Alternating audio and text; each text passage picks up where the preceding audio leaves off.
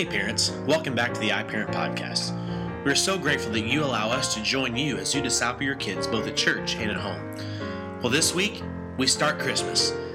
And all Christmas long in the loft, we are going to be talking about God's big plan through a little bitty baby.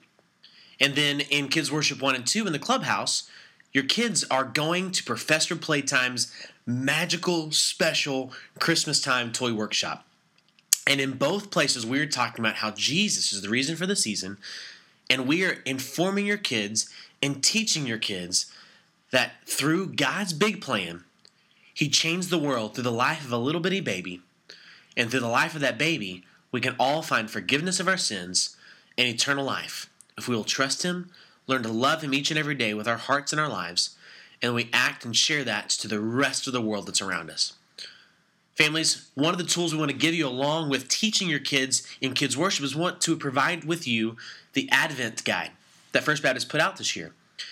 If you want to look down at the bottom of the page on the Family Connect, you'll see a link that you can go and download that, or you can contact the First Kids office and we can get you a hard copy of the Advent guide.